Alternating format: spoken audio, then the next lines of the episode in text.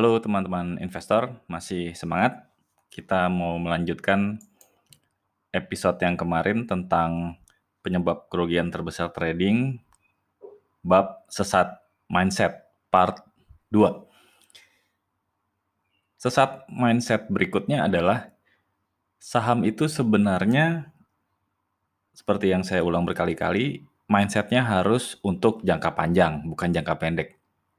Jadi ketika kita di sekolah investor uh, meng, apa katakanlah membeli hold saham tertentu misalnya yang fundamental bagus itu sebenarnya buat di hold dalam jangka menengah satu atau dua bulan karena targetnya biasanya 20% atau 15 persenan lah. Tapi seringnya, nah ini rezekinya kita, kadang-kadang sebelum sebulan ternyata sudah tercapai 15 persennya. Jadi ya sudah itu ya kita exit bareng-bareng karena sudah tercapai target price, tidak greedy untuk di hold dan terus ditambah gitu ya. Jadi memang beberapa orang melihatnya itu menjadi jangka pendek, tapi sebenarnya tidak seperti itu. Itu hanya apa ya? Seperti kalau di komik Naruto itu seperti genjutsu lah. Jadi sebenarnya kita targetnya trading untuk jangka menengah atau jangka panjang. Tapi ketika rezekinya ternyata lebih cepat ya kenapa tidak kita exit gitu. Jadi kita nggak pernah trading untuk niat harian gitu. Tapi kalau ternyata target kita katakanlah 10% dan ternyata 10% itu tercapai dalam 1-2 hari ya kenapa enggak. Jadi mindsetnya tetap jangka panjang. Sesat mindsetnya adalah ketika kita menargetkan untuk jangka pendek. Itu susah karena saham selalu saya tekankan untuk jangka panjang seperti yang kemarin di awal dijelaskan. Mindset selanjutnya yang sering sesat paham adalah kita semangat sekali manusia di zaman sekarang untuk jajan sesuatu yang konsumtif. Istilahnya emak-emak itu kita khilaf gitu, kilaf wah lagi kilaf nih beli gadget gitu. Nah ini juga doktrin penting di sekolah investor. Dengan asumsi dan asumsi paling konservatif ya kita setahun dapat 25% dan itu proven selama belasan tahun bahkan teman-teman mungkin sudah ada yang terbiasa dapat 50-100% setahun. Dengan asumsi konservatif aja 25% per tahun maka uang 10 juta kita, jika kita diamkan selama 10 tahun, didiamkan ya, jadi progresif gitu. 25%, nanti 25 persennya di 25 persen kan lagi, maka uang 10 juta itu akan berkembang menjadi 93 juta. Percaya gak? Jadi, setiap 10 juta yang kita invest saat ini, jika di ilmu yang benar, di emiten yang tepat, belajar mungkin di sekolah investor, maka akan menjadi 93 juta dalam 10 tahun. Kebalikannya, ketika kita beli sesuatu yang konsumtif, yang konsumtif ya, yang saya kritisi misalkan yang kurang begitu berguna gitu. Misalkan jajan apa, katakanlah diecast, action figure gitu, seharga 10 juta. Maka dengan spending 10 juta tersebut, kita punya potensial loss sebanyak 83 juta selama 10 tahun tadi. Jadi doktrin di sekolah investor itu kita selalu misalkan handphone katakanlah umur baru setahun, tapi karena sudah keluar yang seri terbaru ganti lagi gitu kan. Selisihnya mungkin 10 juta lebih. Nah, itu di situ kita sering sering menegur atau apa ya? bercanda gitu ya teman-teman. Wah, ini sama aja udah loss 83 juta dalam 10 tahun tadi. Bayangkan itu dengan asumsi 25%. Kalau 50 sampai 100% lossnya pasti lebih gede lagi. Dan bayangkan itu hanya 10 juta. Misalkan asumsinya ratusan juta. Katakanlah kita memiliki keinginan membeli mobil gitu. Padahal mungkin mobil harga 200-300 juta sudah cukup lah. Karena keperluannya cuma sekedar ya bolak-balik kantor segala macamnya itu.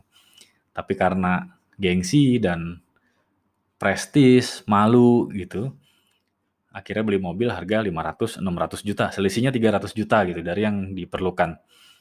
Nah, bayangkan 300 juta dalam 10 tahun maka paling tidak akan 8 kali lipat lossnya alias 2M lebih gitu. Baru berasa kan selisihnya. Jadi makanya kita selalu berhati-hati ketika untuk spending sesuatu yang konsumtif ya, yang tidak perlu. Beda kalau hal-hal yang perlu nggak masalah. Melahirkan prinsip di sekolah investor, dengarkan baik-baik, sebaik-baiknya khilaf, sebaik-baiknya khilaf adalah jajan saham berfundamental baik. Jadi kilafnya kita nggak beli gadget, nggak beli kamera, nggak beli apa, tapi beli saham berfundamental baik. Itu sebaik-baiknya kilaf. Karena nanti kalau harganya jatuh, pasti secara nat naturalnya dia akan balik lagi gitu. Untuk jangka waktu 5-10 tahun, fundamental baik pasti terus berkembang. Jadi itu adalah sebaik-baiknya kilaf dalam hal jajan gitu. Jajanlah di saham fundamental baik. Itu yang harus kita tekankan. Lalu mindset sesat selanjutnya adalah masalah waktu, investasi waktu. Ini juga lucu, kita misalkan bekerja atau berbisnis menghabiskan waktu 8 sampai 10 jam per hari, katakanlah dapat gaji atau penghasilan 10-20 juta. Nah, ini kita dari trading saham berharap hasilnya sama nih, 10-20 juta. Tapi untuk menyisihkan waktu dua jam saja setiap hari untuk menganalisa, meriset, kita sudah malas, sudah tidak mau, tidak sempat, tidak disediakan waktunya. Nah, ini kan sebenarnya usaha tidak mengkhianati hasil ya. Jadi ya kalau punya ekspektasi yang sama dari segi hasil, ya seharusnya memang kita juga meluangkan waktu untuk belajar. Ini mindset yang salah tapi mungkin udah terbiasa gitu. Orang lebih seneng dengar sesuatu yang instan, rekomendasi dan segala macam, tapi mau hasil yang sama dengan gajinya. Ya padahal waktu yang disisihkan hampir tidak ada gitu. Jadi ini hal yang lucu dan sesat mindset. Makanya sisihkanlah waktu kita ya untuk belajar dan research, diskusi dan segala macamnya. Sesat mindset selanjutnya adalah dua musuh utama saham yaitu fear dan greed, takut dan serakah di waktu yang salah. Ketika harga saham turun kita takut, ketika harga saham naik kita serakah malah nambah lagi. Ini timingnya nggak tepat untuk takut juga untuk serakah. Tapi ini gampang obatnya, yaitu kita belajar technical analisis yang benar, yang tepat, yang ilmunya bisa dipertanggungjawabkan dan proven gitu ya. Karena banyak yang beredar uh, aneh-aneh gitu sekarang. Jadi ketika sudah tahu technical analysis, kita sudah tahu support, tahu resisten, tahu batas bawah, tahu batas atasnya. Jadi nggak terlalu fear dan greed.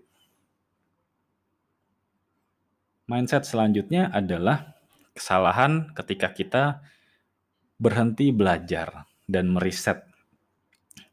Ilmu saham itu ada banyak dan saling konfluen, saling menguatkan. Jadi ketika belajar sudah di roadmap yang benar, maka belajar apa pun di saham justru akan saling menguatkan, tidak membingungkan. Tapi sebenarnya FC plus square formula kita sudah cukup untuk trading, walaupun tetap harus belajar dengan serius untuk formula ini. Banyak teknik-teknik baru yang bermunculan atau tools yang dulu tahun 2007-2006 belum ada ya. Kayak tools-tools tentang fundamental, laporan keuangan, bahkan seperti analisa teknikal kayak trading view, AMI broker yang dulu belum selengkap sekarang gitu. Jadi kita nggak boleh berhenti belajar karena selalu ada hal-hal terbaru, tools gitu yang akan mempertajam hasil trading kita gitu. Jadi jangan pernah berhenti belajar atau catch up dengan sesuatu yang baru kebanyakan kita, mindset sesat kita adalah puas belajar setelah mengetahui atau menguasai teknik. Salah satu teknik, padahal wajib untuk terus belajar. Karena tadi perkembangannya sangat dinamis.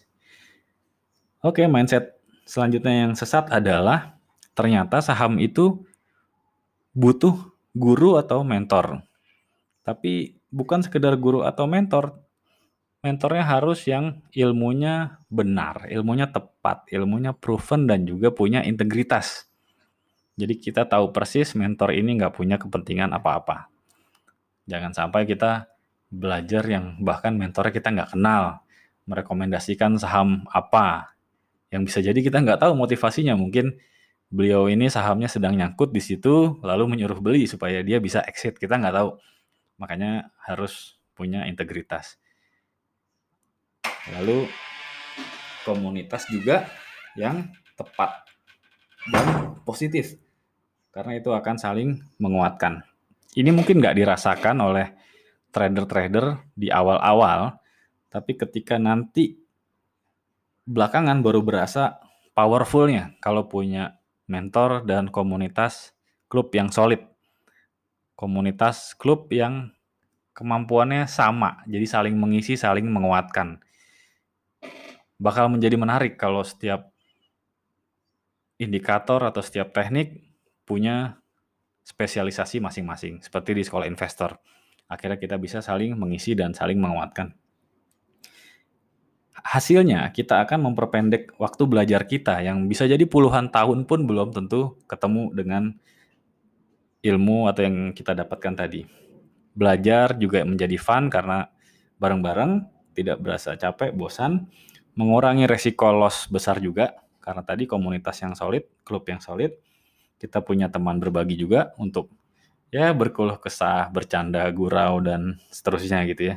Intinya lebih comfort lah untuk menemani trading kita yang bahkan mungkin sampai seumur hidup. Bahkan juga diwariskan nanti ke anak cucu kita. Jadi pastikan punya klub yang solid dari sekarang. Itu adalah aset yang sangat mahal. Percaya sama saya. Lalu mindset sesat selanjutnya adalah kita tidak berinvestasi untuk leher ke atas, alias maksudnya ke kepala kita. Misalkan mengikuti workshop, workshop yang benar ya oleh pengajar yang benar juga. Termasuk belanja buku-buku sekarang gampang tuh di Amazon atau di Kindle. Jadi langsung aja belajar dari sumbernya. Memang berbahasa Inggris, cuma jadinya lebih lebih afdol lah karena kita belajar langsung dari ahlinya. Juga video-video yang sangat-sangat bagus langsung dari ahli-ahlinya di dunia termasuk juga belanja tools tadi kayak software-software dan teman-temannya tadi untuk menunjang trading kita. Makanya trading saham ini memang mahal gitu ya untuk biaya-biaya lain-lainnya. Makanya tadi di awal saya tegaskan portofolio kita harus di skala ekonomis sehingga profitnya memadai bahkan untuk belanja-belanja hal-hal seperti ini, workshop, buku-buku dan lain-lainnya. Tapi di sekolah investor kita mulai mengadakan workshop-workshop bulanan yang harganya sangat terjangkau karena emang niat kita mau fokus edukasi klub kita untuk Indonesia. Jadi kalau untuk di internal klub kita memang ada sharing buat internal tapi kita ramai-ramai ini klub maunya berbagi ke Indonesia juga dengan workshop-workshop yang terjangkau setiap bulan. Jadwalnya bisa lihat di Instagram Sekolah Investor ID. Jadi kita intinya mindsetnya harus terus investasi ke leher ke atas. Nah, mindset yang terakhir adalah ini mungkin klise tapi ini serius gitu ya. Kita harus banyak berdoa dan bercharity atau kalau di agama Islam bersedekah. Karena banyak ada hal-hal yang di luar saham yang kita nggak mengerti. Seperti tiba-tiba terjadi COVID gitu kan. Kalau di agama Islam misalkan sedekah itu memang menolak bala dan bencana gitu. Juga sebenarnya lebih dari itu, yaitu ketika kita cuan atau memperoleh profit, ya bagian dari rasa syukur kita adalah dengan berbagi ke sesama, charity gitu. Karena ketika kita bersyukur, maka nikmat kita akan bertambah. Hati juga lebih tenang. Jadi itu mindset yang mungkin tidak logis, tapi ternyata membantu juga untuk ketenangan kita dalam hal trading saham, keberkahan juga. Jadi yang seperti itu juga jangan dilupakan. Oke, sepertinya sudah banyak sekali mindset-mindsetnya untuk saat ini. Mungkin cukup. Semoga bisa bermanfaat dan bisa diperbaiki untuk kemudian mengimprove trading kita supaya lebih profit lagi. Demikian dari saya. Terima kasih dan selamat berakhir pekan.